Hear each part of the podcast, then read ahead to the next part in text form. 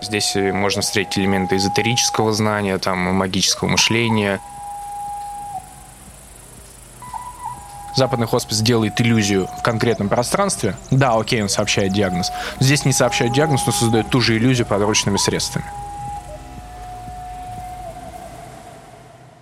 Всем привет. Тема этого выпуска очень тяжелая для разговора и обсуждения, казалось бы. Но на самом деле говорить о смерти оказывается даже немного проще, чем говорить о болезни. Однако наш гость Сергей Мохов занимается одновременно и темой тяжелых заболеваний неизлечимых, и очень долго занимался темой похоронных обрядов в России. В любом случае, говоря о теме смерти и говоря о том вообще, как и что происходит после того, как мы умираем, как мы справляемся с горем, как мы справляемся с тяготами, связанными с какими-то похоронными обязанностями и с тем, что мы делаем для своих умерших родственников, друзей и близких, говоря об этом, на самом деле приятно, конечно, иметь такого собеседника, как Сергей, но не всегда это возможно, не всегда это настолько доступно, как в данном случае, когда нас ничего не связывает, и мы просто позвали Сергея поговорить. И, в принципе, э, поговорить об этом с кем-то очень важно. И часто поговорить об этом можно не только с родственниками, с другими людьми, с друзьями, которые не всегда готовы к тому, чтобы выслушивать очень тяжелые переживания, и в целом не всегда обязаны это делать. Поговорить об этом может быть хорошо, например, с психотерапевтом. И это правда один из тех случаев, когда обсудить утрату, обсудить свои переживания на этот счет самое правильное и самое лучшее, что вы можете для себя сделать. Лично мне так кажется. Наверное, вы уже догадались, что я веду к тому, что сервис Ясно – спонсор этого нашего выпуска в очередной раз. По промокоду RASHA как Россия, только Раша английскими буквами, вы можете получить скидку на первый сеанс. В общем, все как обычно. Посмотрите в описании выпуска, там все будет. Всем привет, это подкаст «Тоже Россия», Дмитрий Апарин и Мария Семендяева. И мы очень рады приветствовать Сергея Мухова, антрополога и научного сотрудника Института этнологии и антропологии Российской Академии Наук, также сотрудника Ливерпульского университета имени Джона Мурса. Сережа, Привет. Привет. Привет. Слушай, ну, я думаю, ты один из самых, на самом деле, таких вот, я бы сказал, медийных востребованных антропологов. Ты думал, почему? Может быть, потому что ты занимаешься такой темой, которая всех будоражит, будоражит да, так как Эрос и Танатос, да, всех будоражит, вот, и ты, ты занимаешься вторым героем. Ну, мне бы очень хотелось думать, что, конечно, медийная популярность связана с тем, что я такой талантливый, но надо быть честным, я думаю, что да, конечно, это... Это все из-за темы. Это стечение обстоятельств, это тема, да, определенная харизма и подача, я умею все-таки на публике презентовать какой-то материал так, чтобы это не было скучно, а выглядело классно, и это могли бы слушать и хотели бы слушать. Вот, поэтому я думаю, это просто такое стечение обстоятельств, которое в какой-то степени формирует вот образ публичного, не знаю, антрополога, там, интеллектуал мне слово не очень нравится, вот, но вот публичный ну, да, такой, да, да, да, такой публичный научный человек. Но вообще, да, я, я с тобой абсолютно согласен, я думаю, что, конечно же, смерть добавляет определенную пикантность и сензитивность. Это, знаешь, очень забавно было понимать трансформацию в моей такой публичной репрезентации. Я как-то старался все время так отстраненно, значит, об этом говорить, такими более э, в какой-то степени, знаешь, даже циничными такими формулировками. И в какой-то момент я увидел, что вот есть такой запрос на какие-то мои, в том числе, личные истории, на мои личные переживания. Я как-то вот сделал на них больший акцент, стал смещаться. И это действительно имела определенный отклик, имела определенный запрос аудитории. Я вот недавно столкнулась с таким обсуждением, мне оно показалось жутко интересным. Моя подруга, она чеченка. И э, мы разговаривали о том, что случилось, например, когда вот сейчас недавно э, как-то совершенно трагически внезапно ушла из жизни Татьяна Никонова. И она говорила, что я не очень понимаю, почему э, в публичной сфере, когда говорят про смерть известного человека, как правило, как-то умалчивается причина смерти. Вот, говорит, я это вообще не понимаю. Вот у нас в Чечне в целом, когда ты приходишь на похороны, на похоронах все обсуждают, кто от чего умер. То есть ты придешь, и ты знаешь из первых рук, от родственников, от кого, от близких друзей. Ты от них с первым делом узнаешь, от чего человек умер, сколько он болел, что конкретно произошло или не болел, как это все случилось, чем это все сопровождалось. И в целом а, мне это кажется немного странным. Но она говорит, это помогает избегать вот этого страха смерти как чего-то такого непонятного, таинственного, полного каких-то умолчаний, чего-то такого, что нельзя называть, вот это какого-то сакрального такого вот отношения. Табуированного, да. То есть табу нет. И она говорит, я не понимаю, вот вы, говорит, русские, это очень интересное, конечно, отношение в целом. Ну, в плане, мне кажется, что, конечно, это отношение, оно действительно разное. Это разные культуры, разные разговоры про смерть. И она говорит, вот вы русские все очень боитесь смерти. И это чувствуется. Вот вы во всех своих как бы, проявлениях боитесь не знаю, в СМИ говорят бояться, люди между собой обсуждают бояться. Никто не обсуждает, почему человек умер. И это создает вот этот страх смерти. Я с этим попыталась как-то так, ну не то что поспорить, я попыталась э, про это как-то поговорить, но мне было сложно что-то противопоставить, потому что действительно кажется, что когда человек умер, про его смерть не принято говорить с точки зрения, а что конкретно, да, физиологии, а что конкретно произошло? Подождите, а можно, пожалуйста, поподробнее, как бы, я не понимаю, почему это случилось?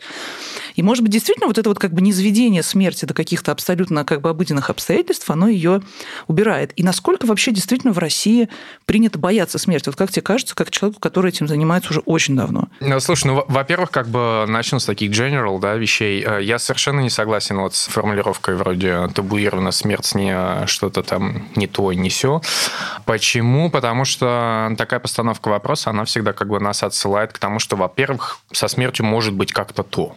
Да, то есть вот есть некоторая норма, да, вот, э, не знаю, в, во взглядах твоей подруги, значит, вот обсуждать вот такие вот вещи, это вот нормально. А не нормально, это, соответственно, все другое. Если мы посмотрим на какую-то там западную практики, да, западные какие-то смыслы, да, слова, опять же, э, язык, то мы увидим, что, не знаю, смерть точно так же нормально называется везде, и ты можешь приехать э, на каникулы в Милан, Венецию, любой другой итальянский город, открыть местную газету, ты увидишь э, некрологи, последнюю страницу с некрологами, э, которая будет совершенно традиционной такой вещью, с, не просто с указанием места и времени прощания с человеком, но в том числе и с перечислением причины следствия, да, там погиб там car accident, да, там или погиб там cancer. Может, э, это нормально абсолютно присутствует. Поэтому вот Интересно, что твоя подруга делает акцент на России, да? Вот. Но она живет в России. Да, да. И вот здесь есть как бы тоже а, что добавить, потому что для традиционной культуры это вообще, в принципе, с моей точки зрения, какая-то абсолютно нормальная вещь указывать и обсуждать эти причинно-следственные связи.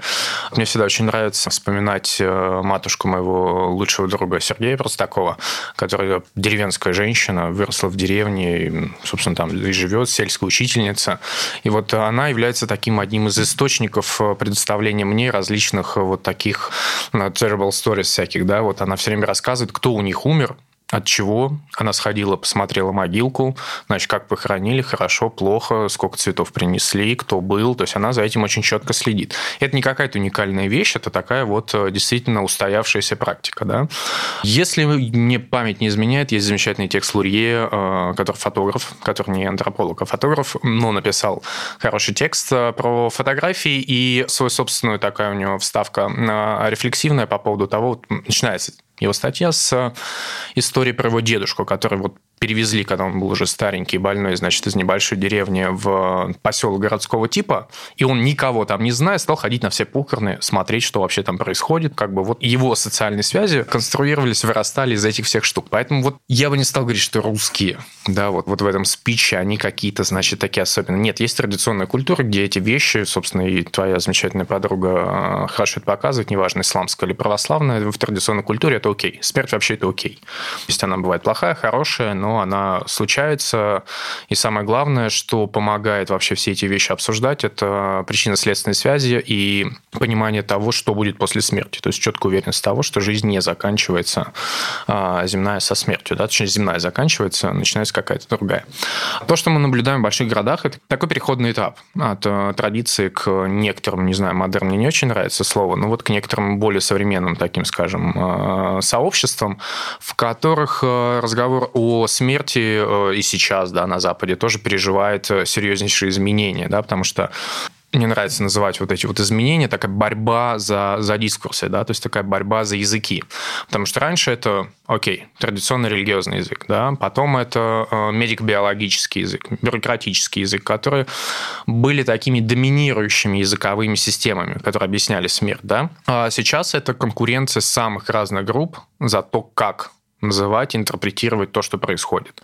И это вот ну, абсолютно крафтовые бриколажные продукты, то есть вот как мы а, любим, значит, э, DIY, да, во всем. Вот а, здесь происходит то же самое. Здесь можно встретить элементы эзотерического знания, там, магического мышления, представления. Вот ты так удивляешься сейчас, вот наши слушатели не видят это, они Я слышат только звуки. Да, У меня да. бровь поползла Я наверх. очень просто. люблю а, приводить пример американского полз, да, то есть вот этих вот э, полстеров, которые проводят опрос общественного мнения, да, собственно, на протяжении не одного десятилетия, связанные с представлением американцев об afterlife. Да, и вот э, я когда делаю какие-то паблик спичи такие, я тоже говорю, вот как вы думаете, вот у нас есть эта дата, да, вот как бы вот какое количество американцев верит в afterlife? Вот здесь и сейчас, да, вот как бы меняется это количество или нет. Все-таки, ну, наверное, там 50 на 50, да, там кто-то там, ну, нет, вот мы же живем в современном мире, там, наверное, там, ну, 20%.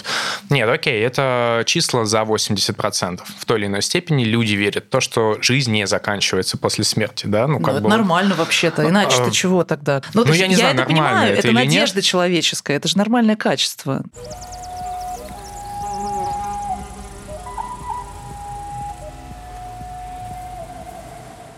Когда мы говорим про религию, замечательная книжка Дмитрия Узланова про современную религиозность, что такое религия, то есть есть определенная система взглядов, в которых христианство тебе говорит, чувак, будет физическое воскрешение.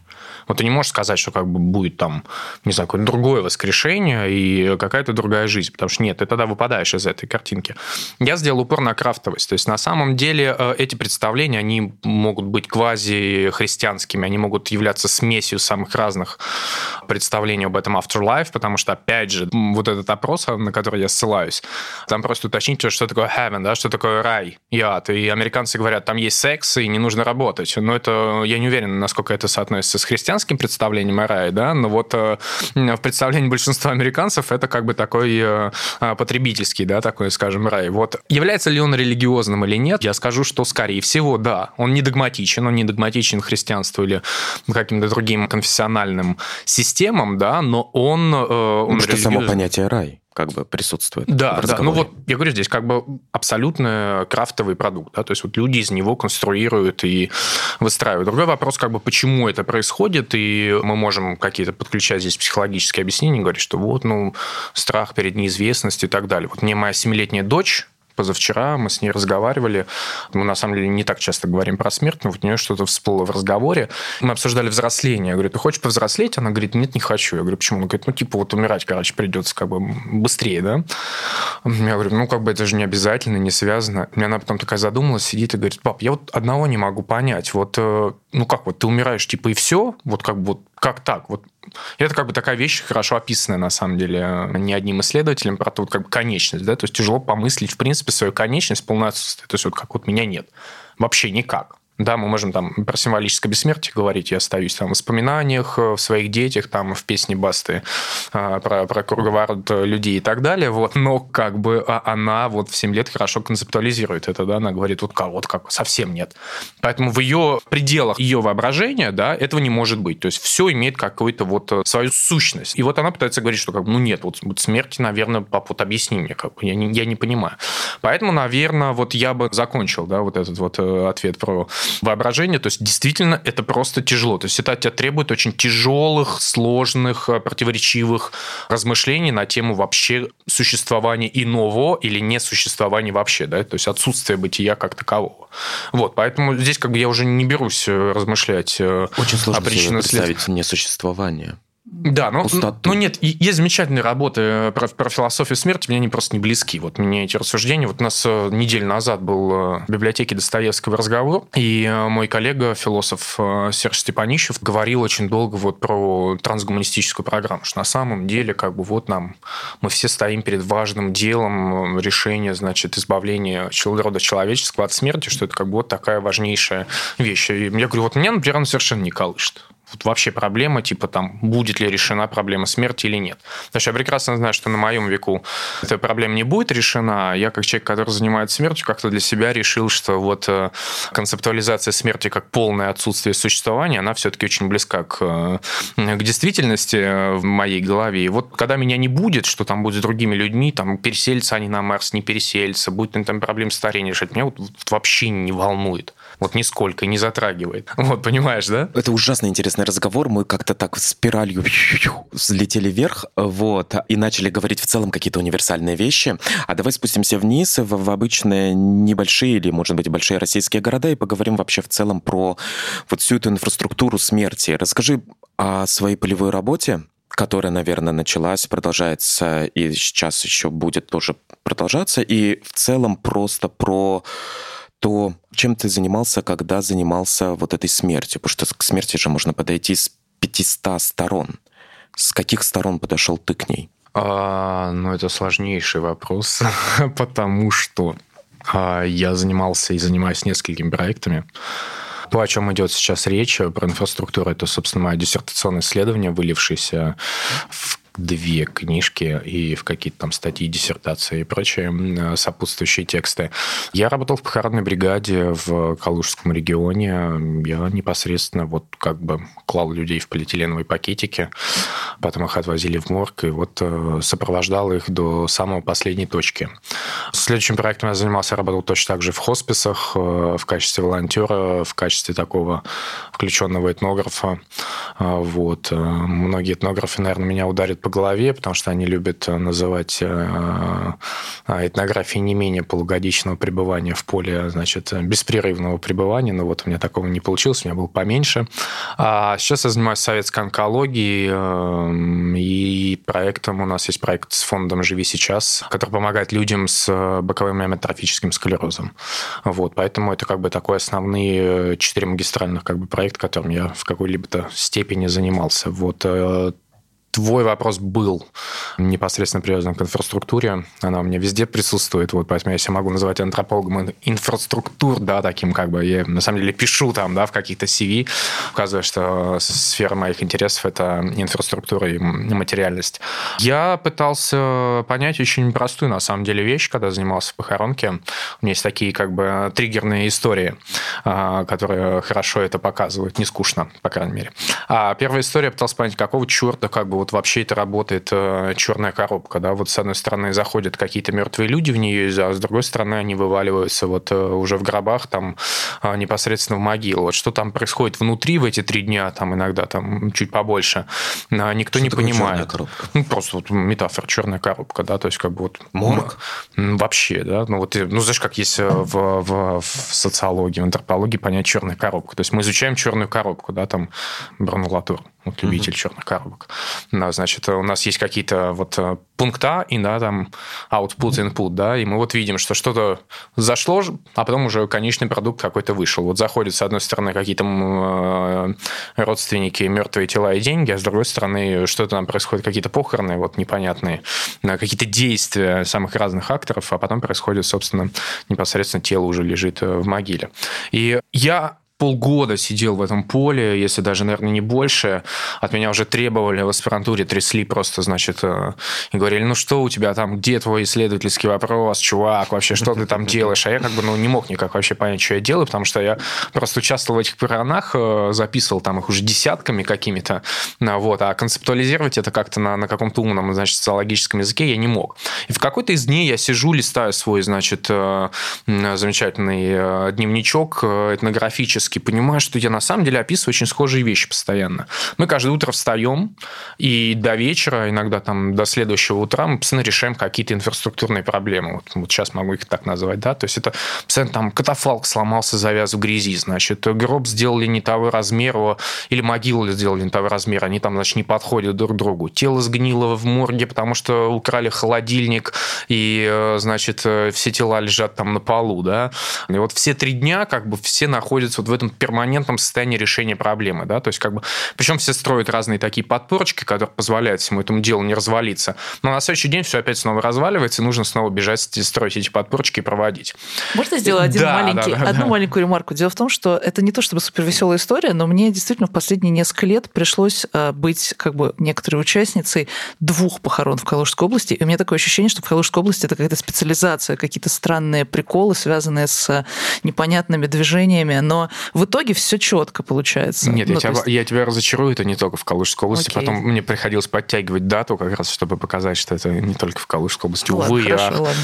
Вот. Не будем, и, не, не будем э, Да, я, значит, сижу, я говорю своему, э, своему информанту, я говорю, слушай, чувак, я говорю, вот, ну, как бы, а ты понимаешь, что вся твоя деятельность, вот как ее можно назвать, я говорю, ты постоянно вот решаешь все эти какие-то очень странные вещи, э, вот эти странные проблемочки, и это вообще, ну, как твоя профессиональная компетенция, да, то есть компетенция заключается в том, чтобы это заработало, но как бы на следующий день снова развалилось, потому что, ну, как бы тогда тебе нужно, если все это заработает и будет, будет да, что называется там, э, бизнесмен называет операционка, да, операционная система будет, а деятельность будет э, хорошо проводиться, тогда тебе не за что будет брать деньги, все будет работать, катафалки будут э, ехать, морги работать, и все будет отлично. Ну, такой, блин, ну вообще как бы да, что-то похоже, что как бы вот моя профессиональная обязанность вот сделать так, чтобы... И я начал дальше думать, почему, ну вот как бы какого черта все извлекают из этого выгоду, да, и как это можно описать, вот то, что мы, антропологи, собственно, собственно, любим, да, какой-то ритуальным языком, да, языком ритуала, да, где это происходит. И как долго, короче, у меня все это не клеилось, э, не было никакого объяснения. То есть я понимал приблизительно, зачем это ритуальщикам, я понимал, зачем там людям, представителям муниципалитетов и э, различным всяким людям, которые денежки из этого зарабатывают, они делают вот эту вот инфраструктурную неопределенность ресурсом, да, из которого они извлекают выгоду. Но я думал, как бы родственники, ну какого черта вы постоянно в этом участвуете? И мне помогло вот тоже одна, одна такая совершенно полевая история. Мы приехали в небольшой э, муниципалитет, и вот мой информант пытался продать проект парка э, мемориального. Он говорит, вот ну, посмотрите, вот здесь у нас будет озерцо, вот здесь у нас, значит, будут э, ходить уточки, там, гусики, вот здесь вот у нас будут построены колумбарии, красивые мемориальные стеночки, вот здесь вот будут там посажены елочки, в общем.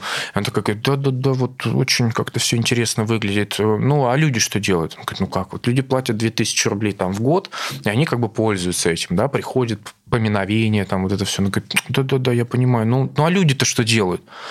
Я уже такой, не, не можем говорить, ну как, что, вот с мертвыми общаются, вот понимаете, вот все, просто платят деньги, общаются с мертвыми.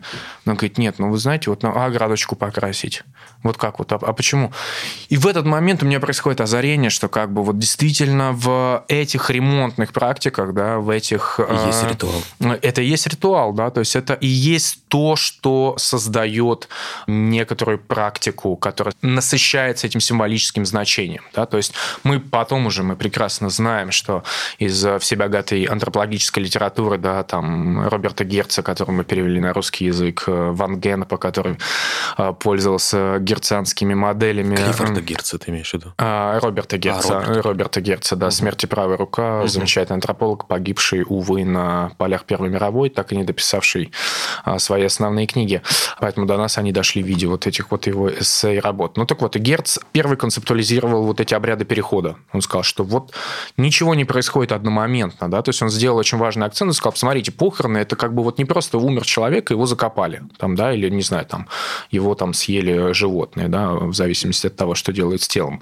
Это очень сложный, долгий обряд вот перехода, связанный с распределением статусов и так далее. Но очень важный момент, на, что он, на чем он делает акцент, он говорит, это преодоление, да, это ситуация, в которой обязательно должны быть э, актуализированы и видны э, различные как бы вот практики, связанные, да, вот с каким-то, ну, не страданием, а это как, вот, как можно лучше это назвать на русском, вот такое вот действительно решение, да, чего-то. Ну, про проживание. А, проживание, да. ну, окей, да, можно сказать проживание. Мы же привыкли это считать за какие-то вот такие очень символические действия, да, а, плач, да, э, оплакивания и так далее. И я понял, что на самом деле герцанская модель очень хорошо работает на инфраструктуру. Да, заборчик должен каждый год падать, чтобы его каждый год можно было поднять и покрасить. И это и есть практика. Я вспоминаю там свои детские э, истории, когда нас возили, меня там на кладбище каждый год, э, значит, на Пасху, для того, чтобы мы могли покрасить оградочки, убраться, и как бы вот... э, Я, я даже боюсь как бы представить, что бы, что бы делали там мои родственники, если бы за них все убирали и красили, да, то есть они бы просто оказались бы в какой-то тупиковой ситуации э, того, что ничего, как бы вот э, привычную ритуальную практику общения с мертвыми через инфраструктуру, через вот эти штуки, у них бы забрали. Я понял, что действительно, наблюдая за моими информантами, для них очень важно в эти три дня максимально включаться вот в это решение инфраструктурных проблем. Да? То есть, понимаешь, это вот такой я тоже э, использовал, да, метафору для объяснения. Вот как бы покойная душа, мы знаем, да, из православной традиции проходит путь своих мытарств, она проходит испытания, Ну, прежде чем, чем перейти, да? И мы как бы дублирующая инфраструктурная история, мы здесь проходим те же самые мытарства, связанные с постоянными вот этими вот давлением и напряжением в эти три дня для того, чтобы действительно обряд перехода состоялся. Ну и как бы вот инфраструктура поэтому находится в постоянном состоянии недополомки, как бы не, недофункционирующей, чтобы можно было прийти в ней как-то поучаствовать. Там у меня как бы отдельно еще а, различные всякие моднейшие объяснения, связанные с а, а, советской вообще культурой ремонта, с советской, советскими практиками взаимодействия с материальностями. Фантастическую я еще просто обожаю очень сильно работу Давида Зильбермана про коммунистический дух. Анна Круглова, кстати, у нее есть в ее Тарунской вот этой вот диссертации, которую мы с тобой Наша обсуждали перед записью. Знакомая Расскажите. коллега. Есть такой вот э, Аня Круглова, уже я извиняюсь, опять переходим к обсуждению величайших просто имен при- русской антропологии. Да, да, Аня Круглова сделайте. отказалась, кстати, приходить на подкаст. Она фантастический антрополог, она просто говорит, я не буду рассказывать о том, что может повлиять как-то негативно на ее информантов. Она занимается людьми, которые живут на грани катастрофы. Она занимается теми людьми, которые живут на разломах в Пермском Да, крае, да, да, да, когда да. город уходит. Из-за того, что там промышленное освоение, там и так далее, город уходит. Но Аня землю. занималась другой важной темой, которая вот как раз повлияла на всю эту историю. Она занималась антропологией скуки. Она пыталась понять, что такое, когда люди, приезжающие из России, жить в Канаду, живут там 2-3 года и говорят, не могу, скучно. Господи, начинают можно рвать на себе почитать это? рубашку. Это очень важно для меня. Ам, Да, она в открытом доступе, ее диссертация совершенно фантастическая. Есть вот как бы у нее такое понятие, которое она использует, тоже верникулярный э, марксизм, врожденный марксизм, как бы такая повседневная этика. И мы с ней долго обсуждали этот концепт, и она, я все никак не мог в него въехать в силу ограниченности вот своего когнитивного аппарата. И в какой-то момент я, значит, прибегаю на встречу в кафе, я говорю, я опоздал, потому что я ставил машину за столб так, чтобы Собянин не мог ее как бы выковырить оттуда своим эвакуатором. Она говорит, «Ну, тебе тяжело заплатить 40 рублей. Я говорю, нет, ну ты понимаешь, как бы это вот повседневная война у нас идет. Я говорю, вот нет, вот вот я поставлю, она говорит, слушай, ну вот я же про это и говорю. Борьба с материальностью повседневная, это и есть вот этот верникулярный марксизм, в котором переутверждается ежедневная этика. Да, то есть как бы тебе важно в этой борьбе переутверждение действительно.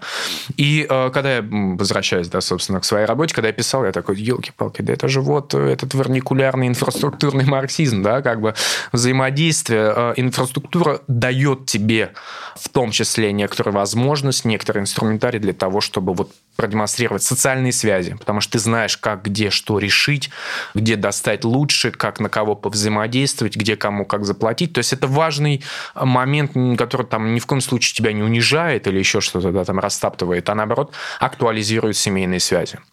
Доклад закончил Мохов, вот как бы, да, то я же, мне кажется, Слушай, нет, увлекся. Не-не-не, да, Ты- да. ты невероятно супер интересно. Я все жду Хорошо твой говорит. вопрос, Маш, на А, самом деле. спасибо. Потому что Какой? э, Сергей все говорил про оградки, про туда-сюда, вот она покосилась, мы ее сделаем, она опять покосилась, это все определенный ритуал, а людям-то что делать? Вот людям этим и нужно заниматься, как бы это и есть твой, твое горевание определенное, да, это и есть твоя связь с, с предком, если у тебя нет других практик выстраивания связи с, с предками. Я, я даже больше скажу, маленький такой комментарий. Обычно люди, которые слышат эту мою интерпретацию, они говорят, нет. А, ну, надо сказать, что как бы это старая моя работа, да, я имею в виду в плане того, что я уже много лет прошло. Много И- реакций получил. Много реакций получил. а, И они говорят, нет, это нифига не так. Вот мы бы очень хотели, чтобы, значит, все было Забор просто стоял вечно. хорошо, да, и так далее. И, к сожалению, многие из этих людей, которые активно это слушали, у них за это время умирали родственники, они обращались через меня к моим коллегам, и потом у нас состоялись различные диалоги с моим коллегой. Я говорю, ну как? Я говорю, все вот сделано. Он говорит, слушай, все объяснил, как нужно делать чтобы типа вот прошло без проблем. Все равно люди сами вмешивались, создавали проблемы на пустом месте. А, для того, чтобы, ну вот как бы мое объяснение, да, ну то есть вот действительно это активное включение в, в ситуацию переживания, да, можно сказать э, психологическим языком, хотя я не люблю это, но вот, вот эта вот стрессовая ситуация обряда, действительно, э, ритуала, ситуации перехода мощнейшего, да. Просто мы э, несколько э, недель назад гуляли с Машей по Веденскому кладбищу. Замечательное, невероятно красивое Веденское кладбище в э, Москве и Наверческое, но христианского исповедания исповедания. То есть там англичане, французы, немцы Я похоронены. знаком с этим ну, да. Мы для наших слушателей Мы для наших слушателей, а, слушателей да, да, если да, они, извините. там, не, например, не из Москвы. Ну вот. И Маша все ходила и говорила, так, как надоели эти оградки, а почему везде оградки? Там, а ты помнишь, в Италии есть оградки, а в Америке почему нет оградок? И вот куда мы вообще без этих оградок? Сколько можно? Вот что за оградки? Слушай, почему ну, у нас везде оградки? Можно я добавлю? Дело в том, что я не то... Это такой довольно наивный вопрос, который, мне кажется, задают все люди, которые приходят на русское кладбище, потому что действительно обилие оградок немного удивляет. Честно, я не совсем понимаю вообще всю эту культуру, потому что, мне кажется, я в нее не очень включена. Я не знаю, как так получилось, но у меня просто действительно вот пока что так у меня сложилось. Я, правда, и в Калужской области это, в общем, участвовала во всех этих траурных мероприятиях не потому, что это мои личные родственники, потому что это родственники моих близких людей. Вот. И я единственное там участвовала в каком-то в похоронах прабабушки, там, когда я была маленькая, и в целом я это помню плохо, потому что это тоже было довольно все по-деревенски. Как бы там не было никакого большого кладбища, каких-то серьезных инфраструктурных структурных историй.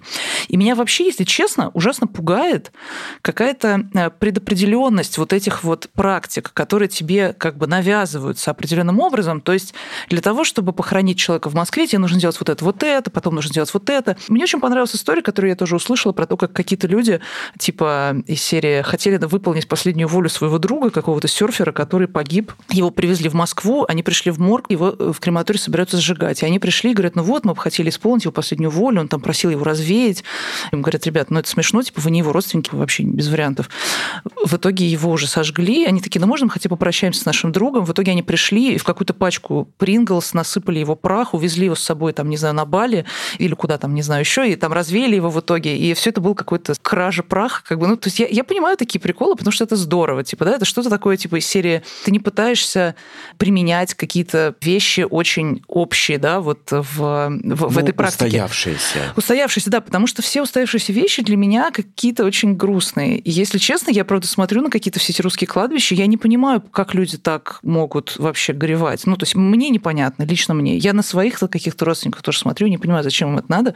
Но, может быть, правда, я пока не столкнулась как бы вот так с этим, чтобы это нужно было решать срочно. Вот тогда и русскость в тебе проснется глубокая, потаенная, ну, онтологическая. Я оградку закажу обязательно и буду ее ходить и, и красить. Но ты хочешь сказать, откуда берутся оградки? Знаешь, вот мне один коллега, который почему-то читает все мои работы, недавно написал и говорит, Сергей, вот, а вот ты же марксист убежденный. Я говорю, ну вообще-то в научном плане, да, вот парадигмально. Вот у меня экономика, она всегда диктует э, культуру и практики. А с оградками история очень простая. Бесхозность и отсутствие статуса у твоего захоронения вообще вот в российской истории не было никогда ничего юридически закрепленного, связанного с э, местами захоронений. То есть то, что в Европе вводилось да, за, э, в практике еще с 18 века, в 19 веке наиболее активно, тебя никто не захватит твое место никогда в принципе. Вот. А вот в России это абсолютно нормальная вообще история. И, Кража а, захоронений? Кража Слушай, земли? Не кража захоронения. Вот присоседится меня... около тебя кто-то. Знаешь, у меня есть такая статья с моей коллегой Варварой Золотовой, мы ее написали, называется «Дело об оградке, стульчики и скамье». Но мы ее написали э, по материалам дела, которое я случайно нашел, когда серчил какую-то там очередную информацию. А, я нашел на сайте регионального судебной инстанции местного суда целиком было выложено дело, где э, судилось несколько человек за вот, вот это вот, э, то, что я назвал, да, столик, ограда градочку и скамью.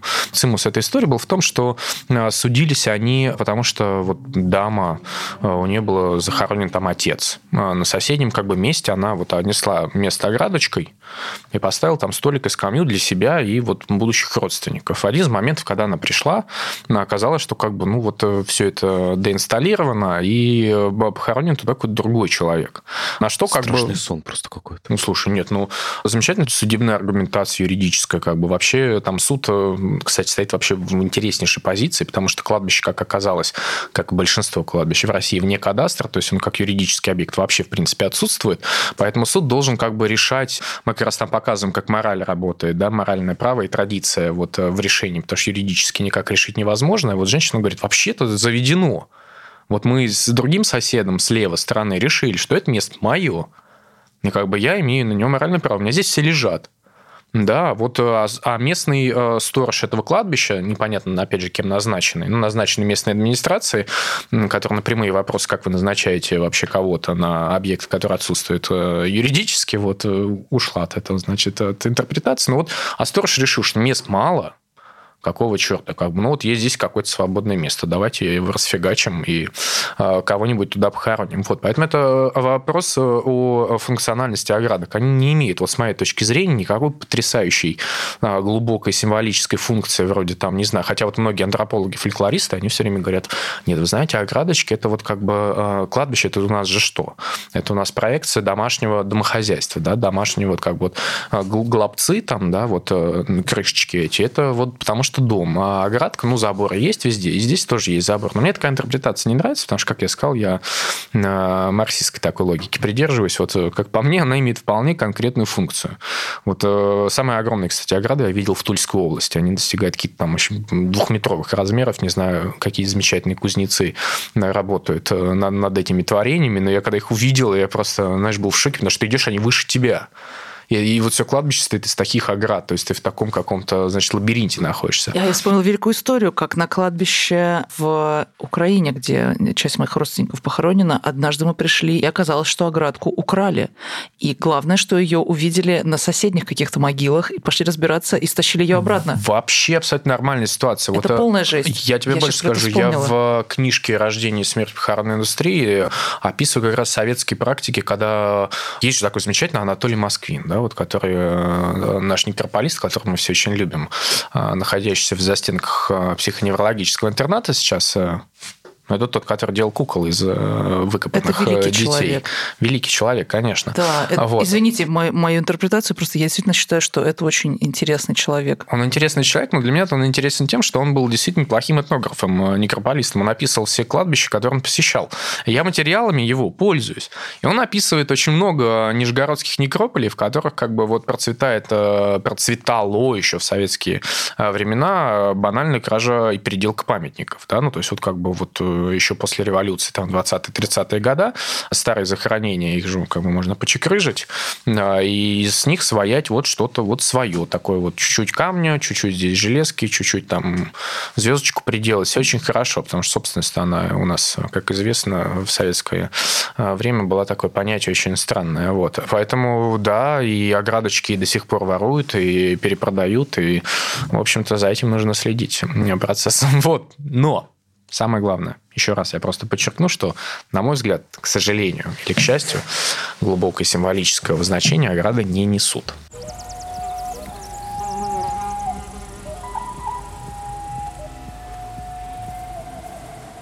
У меня вопрос один как-то он мучит. Вот ты сказал, Маша, вот и ты сейчас откроешь свою тут русскость условно, да, вот определенную. Есть какая-то это даже не про смерть, это даже не про похоронные обряды, но есть ощущение того, что ты не понимаешь, каким образом вот ты должен ритуально обрамлять вот все эти ритуалы перехода, да? Мы это не, не всегда понимаем. Мы городское население, мы молодое население, мы постсоветское население, мы там в той или иной степени секуляризированное население и так далее.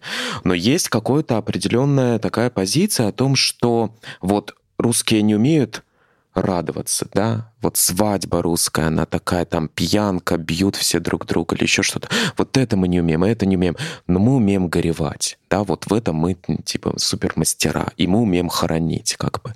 И вот есть какая-то такая вот определенная каноничность вот в этом горевании и в этом, в этом в этих похоронных практиках, неважно, сельских или городских. Что ты можешь об этом сказать? Потому что я об этом как-то не очень много думал. У меня есть такая идея, которую как-то я не очень развил. Но те похороны, на которых я был, они для меня имели очень часто именно религиозный и очень этнический окрас, те семейные похороны, это, наверное, единственные семейные какие-то события в жизни семьи, которые имели ярко выраженный этнический и религиозный окрас и оттенок. Все остальные другие не имели и не имеют. Я, э, опять же, в силу своей когнитивной ограниченности просто, видимо, не до конца улавливаю а, вопрос, поэтому это будет такой комментарий, дополнение. Значит, э, помимо всей этой марксистской замечательной логики, мне очень нравится логика такая, ну, как бы, чтобы мне не запинали потом сказать, ну, такой, давайте условно, да, поставим слово условно перед этим, акторно-сетевой теории. История с инфраструктурой чем же замечательно, что советский проект создает инфраструктуру, а затем инфраструктура создает советский проект. Вот э, все истории связаны связанные с постсоветскостью? И какого черта прошло 30 лет после советского крушения, как это все произ... продолжает воспроизводиться, ну, мы знаем, что материальность обладает все-таки метакоммуникативной да, такой функцией, и она указывает вам, как делать, хотите вы этого, не хотите. Вот поэтому история с онтологичностью русской, я имел в виду, что вы-то, может, и захотите как-то внутренне, но инфраструктура вам все продиктует. Она скажет вам, как и что делать. Просто потому, что вы являетесь заложником определенных материального каркаса. Да? Вот мне нравится вся эта история, что советский проект не будет мертв, и не будет окончательно погребен, да, вот как, знаешь, это в какой-то из своих книжек, э, ну, мне нравится просто вставлять такие э, метафорические всякие истории, не следуя какой-то жесткой исследовательской логике, да. Я пишу, что вот э, Роберт Герц пишет про людей – да, Роберт Герц пишет про обряд двойных похорон на острове Борнео. Он описывает э, вот эту вот историю, связанную с обрядом перехода и долгими похоронами, двойные похороны их называет, через обряд, что сначала человеческое тело, вот умершего человека, его кладут на камни, где оно высыхает, э, постепенно вот из него выходят э, вот эти жидкости, соки, да, и как бы человек находится в пограничном состоянии жизни и смерти вот в этот момент, да, то есть как бы пока плоть его не отойдет от костей, он еще как бы не перешел в мир своих предков. Ну, классическая история, описанная не только потом уже Герцем, но восхитившая как бы многих именно Герц указал на это. Вот. И он э, пишет, что действительно только после этого, когда остаются кости, происходит захоронение, их устранение и так далее. Вот если обратить это, э, эту логику метафорическую такую, да, нет только на мертвые тела, а на инфраструктуру, то окажется, что советский проект, он остается вот этим вот разлагающимся телом, да, таким в виде своей вот этой инфраструктуры, которая продолжает э, э, где-то отваливаться, исходить, но диктовать, по сути, логику. То есть она не является чем-то законченным. Ну, ты сам говоришь, что приколаж, тут не только советская, да, тут нет, и православная, тут да, и революционная. Да, да, нет, ну, советский проект, это он только в голове Луначарского, кристально чистый, избавленный от всего. Советский проект, это абсолютно абсолютный. Есть э, фантастическая концепция, ну, которая мне очень нравится, которую я сейчас использую для работы с советским раком, про переплетающиеся модерности. Да? То есть вот советский проект, он чем всех восторгал своей парадоксальностью, что можно полететь в космос, а при этом паспорта выдавать на несколько лет позже, чем у вас человек э, первый полетел в космос да, на, на Земле. А вот э, колхозники у вас паспортами до сих пор не обладают. То есть переплетающаяся модерность. У тебя архаика переплетается с какими-то ультра просто модерновыми вещами.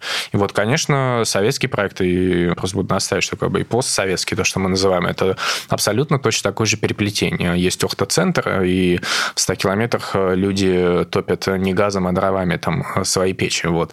И э, со смертью абсолютно то же самое. У тебя есть э, индустриальные, э, мощнейшие какие-то вкрапления, и там, не знаю, даже тот же Воронежский крематорий, открытый в этом году, который просто фантастически выглядит, побеждает там же в различных архитектурных конкурсах дизайнерских, да, и и при этом э, где-нибудь в 150 километрах от того же Воронежа люди, которые кладутся вот в эти могилы, которые они сами называют ямы, там, да, то есть в воду, там, не знаю, в этих неоткадастренных э, кладбищах с непонятными границами, с текущими там останками по весне э, в соседнюю речку и прочими вот этими всеми прекрасными ужасами русской смерти.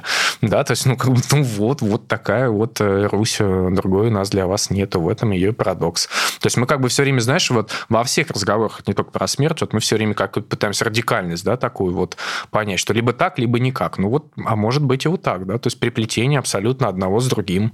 Человек может лететь в космос, а при этом там колхозники жить на зарплату, там, не знаю, какая зарплата в колхозах была, ну вот, в общем, мы приблизительно представляем.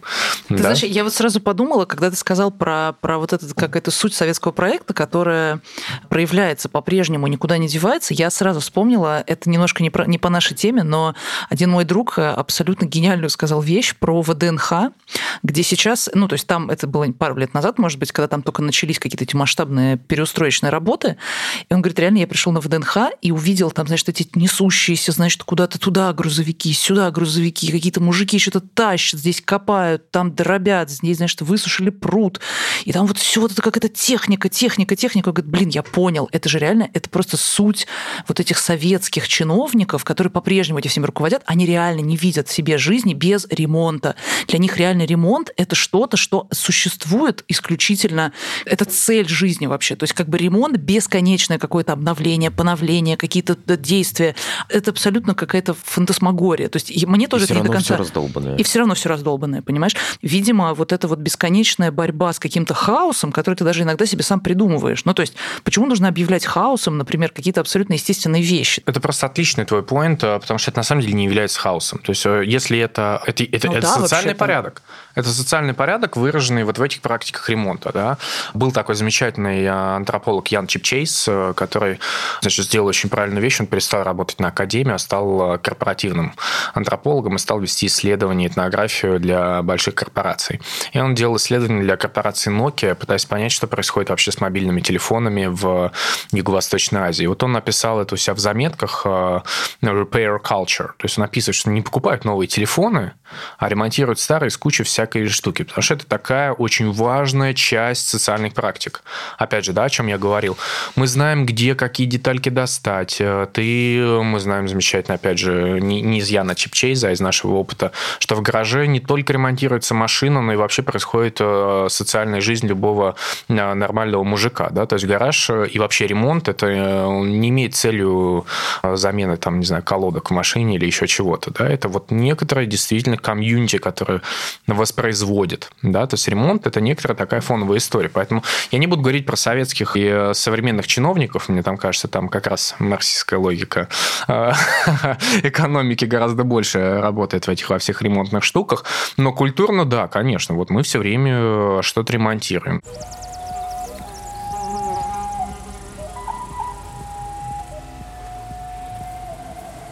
Совсем такой преступный вопрос простой. Скажи, пожалуйста, ты думаешь, что вся вот эта похоронная ритуализированность и все такое, она наиболее такая консервативная и каноничная в России? Из всей другой, какой-либо другой ритуализированности, она наиболее очевидна. Ты знаешь, что делать. Я даже не про инфраструктуру, я не про индустрию. Я, наверное, про то, что типа занавесить зеркала, сделать кутью, позвать, одеться, накрасить человека, одеть его в самое лучшее там что-то, положить что-то в гроб, сделать столик, прийти на Пасху, раскидать крупу. Вот все вот эти моменты ты знаешь, что делать. Э, это каким-то образом тебе известно. Стейтмент не сильный здесь, понимаешь? Потому что можно задать очень простой вопрос, как бы, ну а вот похороны, где нету вот этого вот, скажем так, старшего поколения, там что, разбрасывают пшено или еще что-то. Я был на похоронах, где не было вот этих вот э, условного э, предпенсионного и пенсионных людей. Никто там ничего не разбрасывал и, не знаю, не, э, не ел кутью и так далее. Был вполне абсолютно нормальные гражданские такие вот похороны, да.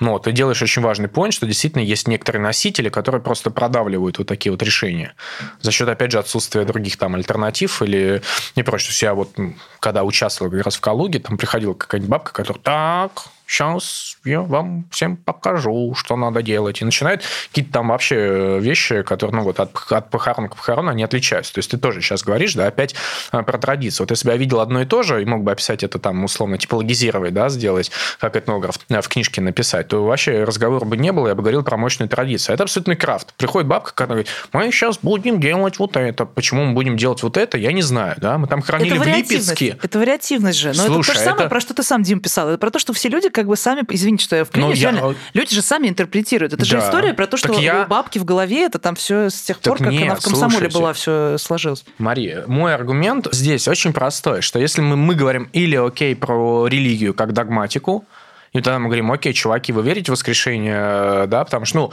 опять же, как бы вот к большинству пойти, я, честно говоря, не знаю, вот верит ли в воскрешение и там, не знаю, когда причастие, что это вот действительно преображается в кровь и плоть Христову. И... Как в преступление наказание веришь в воскрешение Лазаря? Или да, да, ну вот да, ответь, русский или нет.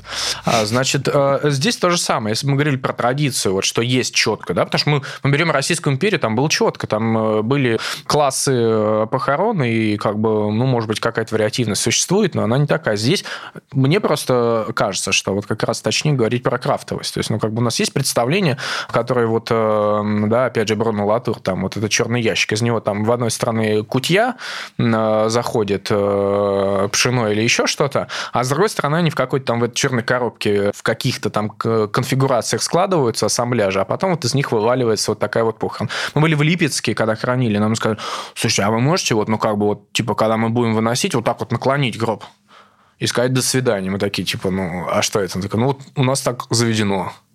Ну, типа вот, э, я не знаю, То, у кого. он пока сказал? Слушай, ну это, это ну, вот, э, опять же, у нас здесь не видео, нет, я не могу показать, но это вот тупо натурально гроб по какой-то оси он ходит, получается, по вертикали, да? Ну, ну да, вот. то есть он э, то, то есть, своими да, концами немножко Да, почти выпадая, вот так вот как бы выпадая, и ты его должен вот так вот покачать и сказать, значит, до свидания, вот что типа вот все как бы окей, или не до свидания, какое-то там другое слово. Ну, в общем, как бы вот типа тоже разрыв такой, он как бы, не знаю, кланяться, да? Вот. Такого раньше я нигде не видел. Вот. Единственный похорон, ну, я имею единственный тип похорон, где я встречал абсолютно одно а, единообразие. А, не заставляйте меня такое перечислять, а то сейчас сяду в луже, я не помню.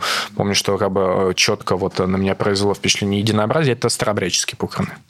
А, Поповский, где было все четко, функциональность вся была абсолютно всем известна, понятна, и не вызывало ни у кого вообще никаких ни вопросов, ни споров, ни чего-то еще.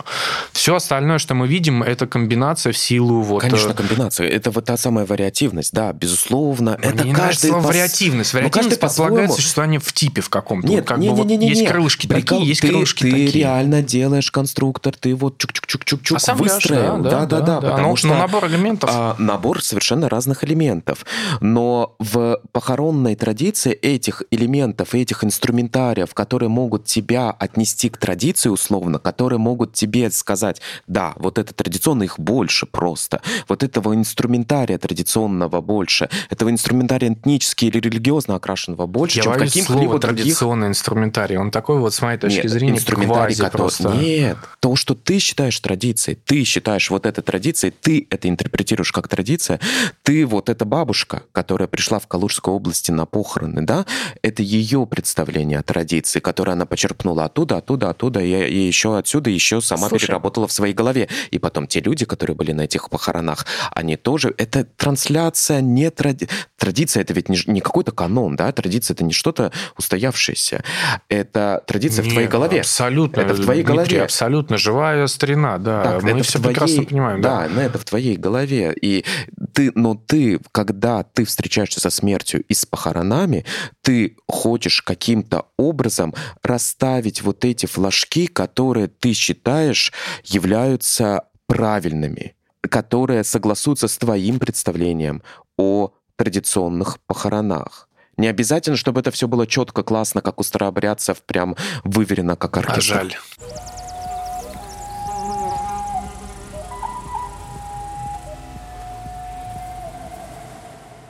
Один из вопросов, стартовых вопросов, который мучил меня, почему как бы вот хосписы есть на Западе, а вот, вот как бы вот появились они в 60-х, 70-х годах, а вот ну, в советском проекте не возникло. Так как, казалось бы, такой ультрамодерный тоже проект, да, вот, ну, это все-таки там, не знаю, не Индия 60-70-е годы, а вот а хосписов там нету. Вот почему, да? Ну, вот э, у меня как бы есть там целый э, список различных э, предположений, почему это возникло, но вот не возникло. Но, ну, кстати, а почему не возникло? А, видишь, ты как поймался. Я, ты понял, что я не буду перечислять, решил уточнить.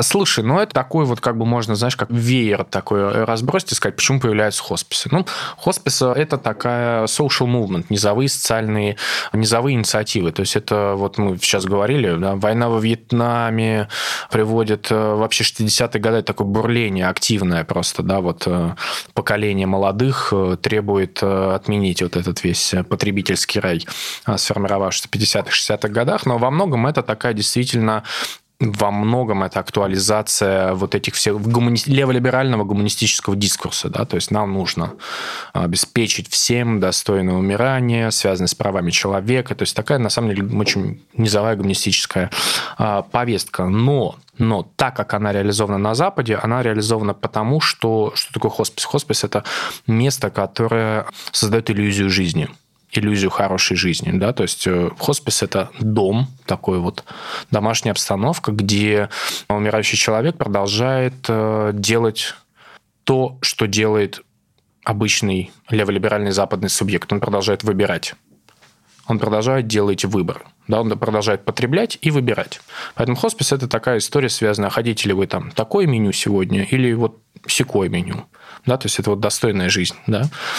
Советский проект предполагал, что субъектность человека реализуется не через потребление, ну, по крайней мере, на официальном уровне, да, а через труд. Поэтому я вот э, часто шучу, что э, если бы Советский Союз делал хоспис, то это были бы не хосписы в западном понимании, а хосписы такие трудовые артели, где как бы от умирающего от рака э, человека требовали производить какую-то очень важную, полезную деталь там Но для, приносил для станка. пользу обществу. Да, да. Но на самом деле это видно, там трудовые комиссии. Я читаю там дневники да, раковых больных, они пишут там «хочу быстрее выйти на работу». Почему? Он не просто хочет выйти на работу, потому что он как бы обожает э, работать, а потому что субъектность его, как человек. Он есть человек, пока он трудится. Да, как бы западный человек, ну вот условный западный, извините, а, американский. Рак мешал трудиться, то есть как бы, то есть как бы ну, рак конечно. мешает трудиться. Ты, это ты, получаешь, самых... ты получаешь, ты проходишь комиссию трудовую, которая тебе говорит, ты инвалид, чувак, все, как бы э, закончила вся история, да, ты все не работаешь, идите отдыхайте. Он говорит, нет, я хочу сделать и хоть что-нибудь, я хочу вернуться к труду. Поэтому э, социальных никаких, конечно же, э, инициатив, типа, ну, кроме тимуровцев, там, не знаю, э, и а именно низовых проектов не было. Поэтому то, что вот могло бы быть хосписом, в Совке не было. Но, но, как бы логичный такой из этого вывод, ну ничего не было вообще тогда, вот как мы об этом ничего не знаем и так далее. Но вот, собственно, последний год я этим занимаюсь, и э, моя работа сейчас направлена на то, чтобы показать, что было. Да, то есть советский человек был не такой уж э, убогий и ущербный э, в своем умирании, да, он, он покажется нам достаточно специфическим, вся эта ситуация. Например, опять же, про сообщение диагноза, да, диагноз не сообщался, не сообщался никогда, в принципе, то есть в 99%. Но парадоксальная ситуация сокрытия диагноза делала сам диагноз интуитивно понятным всем. Ну, вообще довольно Сформулирую. страшно. Но, да, Переформулирую как... эту историю. Вот смотри, мы знаем о том, что система всех обманывает. Поэтому, когда ты заболеваешь, и тебя начинают вокруг как бы все делать вид, что ничего не происходит, ты понимаешь, что, что у тебя рак. Понимаешь, да? А может, есть, у тебя, э... а может, у тебя, не знаю, там что, э, может, у тебя аппендицит? Я думаю, что такие случаи нельзя исключать, что люди думали что до конца, действительно свято верили, что у них аппендицит. Но, по крайней мере, мои дневники, с которыми я работаю с источниками интервью, показывают, что действительно в семьях все все понимали, и больной, и родственники. Но вот эта ситуация непроговаривания, обращает нас как раз то, о чем я начинал говорить, к некоторой иллюзии обычной жизни. То есть мы не впускаем в нашу жизнь смерть, умирание и так далее для того, чтобы э, сохранить максимально привычную, естественную жизнь. Создать... Вот, понимаешь, вот в этом есть некоторый парадокс, да, потому что нам кажется, что как бы от того, что мы проговорим, что умирание там, вот человек умирает, смерть, вот что-то произойдет очень важное, и что-то вот как бы вот кардинально изменится. Хотя хоспис, на самом деле, это абсолютно такой же инструмент просто создания иллюзии. Он тебе говорит, вот ты будешь умирать не дома, ты будешь умирать вот здесь, но здесь все выглядит как дома. И делаешь ты все, как ты делаешь во своей привычной жизни. Э, ходишь там в ресторан, к тебе будут приходить люди там развлекать тебя и так далее. Ну, вот что сейчас делается в московских хосписах, да, для, э, для жителей Бульварного кольца. Э, Патриаршие пруды только, на хосп... только в хосписном пространстве. Здесь та же самая история, просто она выглядит как бы, ну, вот форма у нее другая. Да, советская семья и умирающий в ней, она делает вид, что ничего не происходит для того, чтобы сохранить максимально эту иллюзию жизни. То есть вот меня потрясло из последних интервью, которые я брал, там умирал отец в 81 году, сразу после Олимпиады, он умирает э, достаточно быстро от рака, то есть там за полгода происходит развитие болезни, он спортсмен, ему 39 лет, он продолжал бегать на лыжах беговых. Когда у него были болевой синдром, он выходил ночью бегать на лыжах. И до последнего сохранялась полная попытка вот воспроизведения вот этой вот обычной жизни. Поэтому многие могут сказать, «Ну, это ужасно, это вот, ну, как бы нечеловечно, да, там семья вообще никак не, не занималась важными вещами, рассуждения о смерти, там, ну, вот как обычно у нас есть осознанность смерти, которая якобы, а, ну, такая психотерапевтическая история, что осознанность якобы кому-то что-то дарит хорошее, хотя всем известно, что осознанность вообще многим людям ничего хорошего не приносит, вот, а только неврозы. И я еще раз этот поинт просто проговорю, что с моей точки зрения это ничем не отличается от западных хосписов. Западный хоспис делает иллюзию в конкретном пространстве. Да, окей, он сообщает диагноз. Здесь не сообщает диагноз, но создает ту же иллюзию подручными средствами. Но это такая хорошая мина при плохой игре. Это в целом умалчивание. Это общее, если мы говорим вообще не только о смерти. Замалчивание, умалчивание. Ну, ну...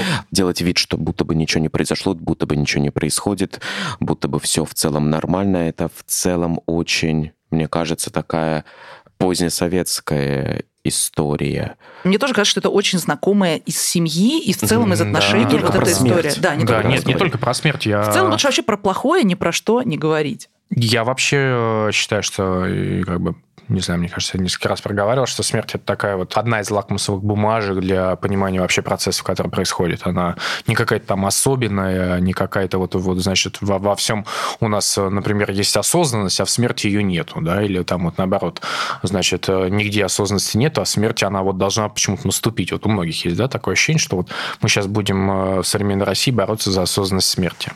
Все должны начать о ней говорить и думать. Вот, ну, я вот, например, ни хрена в этом не уверен, что вообще кому-то надо начать о ней говорить и думать. Вот да, как бы она вытекающая история из э, очень многих других э, вещей, происходящих э, в нашей жизни. Я просто хотел сказать, что действительно это так, это часть вообще привычного способа коммуникации мы же, опять же, да, вот как бы моя работа, она всегда связана с тем, чтобы highlight вот такой вот э, разницу с западной да, моделью. Я хочу как раз вот показать, что с западной моделью, э, с которой тоже как бы не все очень хорошо и понятно, вот она принципиально ничем не отличалась от э, структурно вот того, что происходило здесь. И там того, что вы в хосписе там оказываетесь, и с вами происходят какие-то вещи, это совершенно не значит, что это, не знаю, какие-то вот дарят вам фантастические экзистенциальные переживания, очень важные, без которых что-то вы упускаете смерти. Со всей этой историей связанной со смертью. Я уплыл просто. Мне кажется, мы сейчас все немножко уплывем. Кто что-то покрасил тут, я не понял.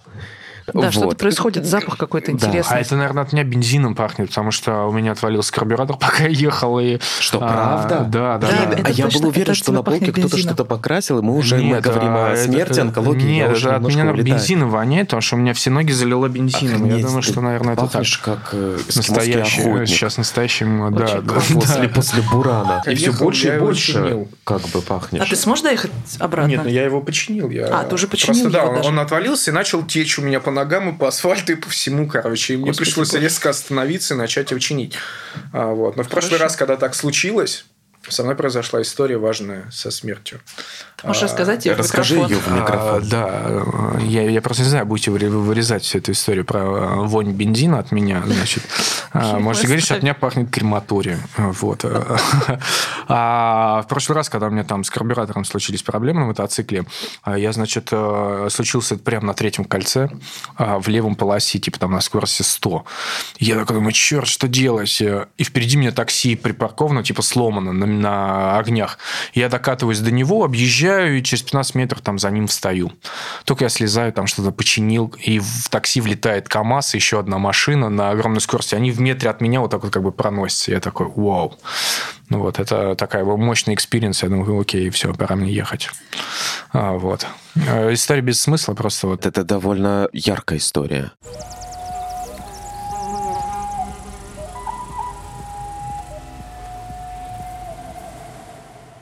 Слушай, что такое вообще онкология для позднесоветского времени? Потому что я вырос и в, в определенном таком ощущении, что нет болезни страшнее, нет болезни хуже, и нет болезни вообще, о которой вообще слово онкология даже нельзя говорить. Онкология же на, насыщена огромным количеством смыслов. Онкология касается каждого, даже если в твоей семье никто не болеет, и ты сам не болеешь, но все равно это это не инсульт, это не инфаркт, это не язва, это не спид. Все эти болезни, они как болезнь, а онкология имеет какие-то другие смыслы. Ты замечал это, если ты говорил там, я не знаю, с информантами или еще с кем-то? Слушай, ну, во-первых, я не хочу сказать, что это она не только рак, значит, а не только в, в советском каком-то обществе. То есть, как бы вот если ты берешь какие-то книжки там зарубежные читать про канцер или вот про какие-то болезни вообще, да, то там пишут для средневековья чума, для 19 века туберкулез, э, бич 20 века это рак. То есть рак это абсолютно страх э, для всех вообще, для мира. А Советский Союз здесь не был чем-то уникальным. И э, вот мне, мне кажется, я вынесу когда-нибудь где-нибудь в какой-нибудь эпиграф а, слова э, из дневника Лидии Чуковской, где она пишет у, не помню там имя, фамилия, в общем, Алексей Иванович Рак, рак синоним смерти, у Алексея Ивановича смерть.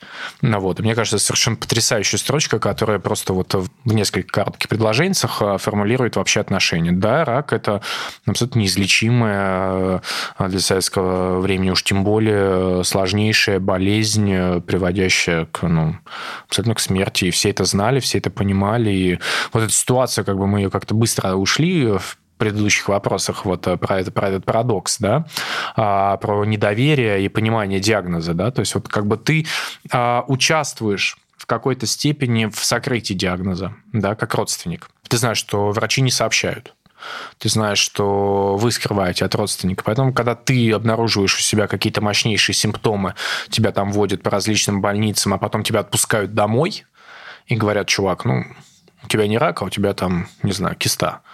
А, мы все вырезали и зашили. Ты все начинаешь понимать. И э, вот это вот ощущение, э, я его вижу в дневниках и в, в интервью, которое происходит опять вот из того, что ты сказал, да, в предыдущих вещах Маша сказала, подтверждала, что вот это вот не говорить, убрать все плохое. Мы знаем, что все врут и скрывают.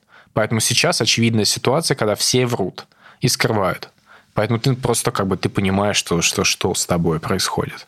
То есть я не встречал пока ни одного вот интервью, в котором, да, или дневника, в котором я был бы уверен, что подозреваю у себя рак, а, человек как бы ну, говорит, нет, все-таки это не он. То есть там, не знаю, читаешь даже дневник Пришвина, 54 год, а он умер, или 56-й, вот путаюсь. А, Пришвин очень долго а, в дневнике у себя описывает, как вот он пытается у семьи узнавать и понимает, что все от него что-то скрывают, а скрывать могут только одну. Ситуация сокрытия может быть только одного – рак. А зачем скрывать? Слушай, это Страшно хороший сказать вопрос. или что? Хороший вопрос. Я говорю, во-первых, для всех медицинских систем это нормально скрывать диагноз. Для американской это не становится ненормально, и для всех остальных с появлением страховой медицины и исков, связанных с принятием медицинского решения. Скрывать для онкологов это нормально, потому что ну, онколог, во-первых, это человек, который занимается лечением, а не сложной игрой в сообщении диагноза и работы с пациентами с неизлечимыми диагнозами. И вот эти издержки в его профессию э, зашиты очень как бы, ну, вот так вот неочевидно и сложно, да, поэтому легче как бы не заниматься. Вот я тебе могу сказать, даже по современным врачам, с которыми я общаюсь, для них при всем их желании сообщать диагноз, это такая очень как бы ну, сложная штука. Неочевидная рациональность в этом, да? Ну, типа, ты не священник или что? Ну а что, что, что вот с этого ты получаешь, кроме большого количества проблем? Не знаю, гуманистическое что-то, это что-то я, хорошее, ну, я говорю, правильное. это все, ну, ну, ну, come on. Это Ну, все знаю. хорошо, когда ты этим занимаешься а, где-то удаленно и знаешь об этом а, что-то очень такое. Ты можешь говорить про гуманистическое. Когда ты каждый день с этим работаешь и вынужден работать с разными очень людьми, с разной реакцией и так далее, и продолжать отвечать, а что меня ждет, когда я умру, а, где, что будет со мной происходить, и ты вынужден брать на себя вот эту всю коммуникацию, да, которая вообще-то, ну, в рамках твоей работы, ну, давайте будем честными, не входит. Твоя задача заниматься лечением опухолей а не коммуникации сложные. Этим должны заниматься какие-то, наверное, другие специалисты. Я, это вообще вопрос, не относящийся к нашей теме, да, но тем не менее, это важный вопрос про тоже про какое-то то, что возникает из этого умалчивания, потому что либо на одном полюсе у нас умалчивание, а на другом полюсе у нас врач, который орет, вот на мой бабушка, например, орал, как бы там, ты, ты умрешь, и так далее. Ну, как бы нужно сделать операцию, потому что иначе ты умрешь. Но это довольно страшно вообще-то и странно, и ты на это реагируешь. Вы что, офонарели? Как бы, что это за вообще такое? Ну, ну да, я на это ну, так реагирую. Ну, я такая хочу сказать, вот у тебя блин, бесплатная медицина. Ну, Окей, и, если блин, бы он да. орал в Америке, то он бы не орал не потому, что он обладает гуманистическими большими э, потенциалом в себе, а потому что он просто, знаешь, придет к искам и прочим всяким историям. То есть вот как бы просто из этого надо всегда понимать, что люди работают здесь на поток. Да? Ну у меня, да, у меня да, нет да. на самом деле никаких претензий вот как бы к этому, потому что это проблема системы. А вот говоря как бы еще, да, отвечая на твой вопрос, зачем скрывать диагноз, ну потому что вот советская деонтология, как раз, которая занималась э, всей этой историей, связанной с тем, как вот нужно скрывать диагноз, она э, как раз э, не поверишь, что сократить диагноз – это гуманистическая вещь. То есть там прям четко прописано, потому что нельзя ну, человек умрет, да, ну, ну нельзя ему сообщать диагноз. Это его расстроит, э, ухудшит его состояние, повлияет на психосоматику там, и так далее. Ну, зачем это ему нужно? А вот э, мало того, советская медицина, как я уже тоже говорила, она вообще развивается семимильными шагами. Может быть, мы все-таки мы что-то сможем придумать через какое-то время. Вот. А поэтому это просто э, рациональности в этом сообщении нет никакой. Вот как бы вот, ну, в логике да, советской онкологии. Слушай, так получается, что это, возможно, напрямую связано с тем, что вот сейчас, когда умирает, там, не знаю, публичный человек, и мы, вот мы возвращаемся к началу нашего разговора, мы, мы люди, живущие в большом городе, у нас тут какие-то свои складываются порядки, и вот, не знаю, там умирает публичный человек, и никто э, не будет в, не знаю, там, некрологе писать, э, ну, нет, кто-то будет, конечно, но тем не менее в каких-то там более-менее официальных новостях, в каких-то некрологах будут писать все очень уклончиво, раньше времени от нас ушел, там тра-ля-ля. У нас вообще сейчас есть замечательная статья, значит, чего там, э, кодекса какого-нибудь, которая запрещает сообщать о самоубийстве. Это у нас Роскомнадзор теперь, да, как бы нельзя пи- писать в статье, там, что случилось, там, школьник повесился из-за того, что его затравили, там, э, как бы одноклассники. Нельзя такого написать, потому что это типа Надо как медиазон писать ну просто. да, Медиазон пишет просто Роскомнадзор, да. Совершил Роскомнадзор. Вот. Это, ну да, смешно вроде, но вообще-то ужасно. И это вот все какие-то явления, по-моему, одного порядка. То есть это как будто бы идет из какого-то вот этого представления о том, что лучше людям этого не знать. Лучше это как-то убрать. А тут вот сейчас действительно такое ощущение, что как, бы, как будто бы умолчание каких-то вот этих подробностей, оно нас всех улучшает. Хотя вот э, ну, я не до конца понимаю, как. Но я до, до конца не понимаю, каким образом это нас улучшит, если мы говорим с позиции улучшения, если всем будут сообщать причинные следственные связи в смертях. То есть вот просто как бы давайте сообщать, нет. Вот ну, для меня тоже, например, это совершенно неочевидная вещь. Мне кажется, мы просто видим э, смерти очень много. Самые разные, медиатизированные, в медиа, в фантастическое количество. Я не знаю, мне, мне кажется, день не проходит, чтобы я не открыл какие-нибудь новости на агрегаторе типа РБК и не прочитал про кого-нибудь, кто там очередной... Там, сегодня я прочитал новость, как там отец убил детей, жену, и их трупы пролежали месяц там в квартире, и вот сейчас там полиция их нашла. Ну, вот важная эта новость? Я не знаю. Вот, ну, как будто я вообще не знаю. Контекст Ну, это существовал. Кликбейт, она, конечно, существует в рамках того, чтобы за- за- задеть твое внимание чем-то ужасным, как и... Ну, вот если ты говоришь с позиции кликбейта, ну, да, тогда, мне кажется, да, если мы будем сообщать причинно-следственные связи смертей, существует вот, а, кстати, отличное явление же всех этих э, таких могильников э, в социальных сетях, где выкладывают фотки из социальной сети, странички всех э, свеже умерших людей, и там под ними, значит, разгораются комментарии с просьбой выяснить, а, а что, от чего он умер, как, расскажите вот сальненькие подробности. А в западной тоже вот этой всей гуманитаристике есть такое понятие, типа death туризм, такой dark туризм, да, то есть э, для описания всех этих явлений. Вот люди ездят там на места а, убийств, где серийные там какие-то киллеры убивали, на battlefield, да, то есть там вот как у нас есть на Куликово поле там или на, на Бородино поле и пляшут на, значит, там что-то какие-то ритуальные тоже действия проходят. Кто-то коллекционирует экспонируют какие-то объекты, предметы, фотографии, целые сайты а, посвящены порталы. Ну вот смерть, да, это такая магическая, абсолютно вот как мы с Дмитрием начинали э, говорить в самом начале про непостижимость опыта, да, то есть это то, что ты как бы можешь, а, скажем так, это богатейшее поле для любых э, твоих репрезентаций, да, твоего магического мышления в этом плане. Я вспомнила наше посещение, это, кстати, я не знаю, подведет это к чему-то или нет, но я вспомнила наше посещение концу, Веденского думаю, кладбища. подведет. Да, возможно. Вот знаешь, про, про туризм по местам знаменитых людей. Есть же знаменитое, значит, кладбище Перлашес в Париже, где похоронен Джим Моррисон, э, фронтмен группы The Doors. И всегда, когда все... Это супер, про это есть какие-то, даже, мне кажется, какие-то киноновеллы про это сняты, как люди приходят, значит, на кладбище, и там обязательно их все спрашивают, типа, вы к Джиму Моррисону, да, вон вам туда. Типа, там везде есть указатели. Некоторые люди, мне кажется, просто приходят на Перлашес и посещают только могилу Джима Моррисона, и все, и уходят оттуда. А вот мы сходили на Веденское кладбище, единственный практически указатель, который ты можешь там встретить, ну, помимо, Есенин. возможно, еще указателя на... Сонька Золотая ручка, да. А, не, Нет, на нет, Веденском, это не. Ваганьково. Нет. Знаешь, угадаешь, если мы говорим про Веденская? францу- на Веденска, французов, англичан, там, А. американцев, немцев, Кто самый похож- знаменитый обитатель э, Веденского кладбища? Не групповая могила. а, Ладно, русский француз. Оливье. Да. Да, это Люсьен Оливье, Ну, изобретатель салатик мы салата. все любим. Ну, это что? Большое всем спасибо, кто дослушал до этого момента. Мы заканчиваем наш суперинтересный разговор с Сергеем Моховым. Всю литературу, которую мы упоминали, как мы уже сказали, будет в описании выпуска. Всем спасибо. До свидания.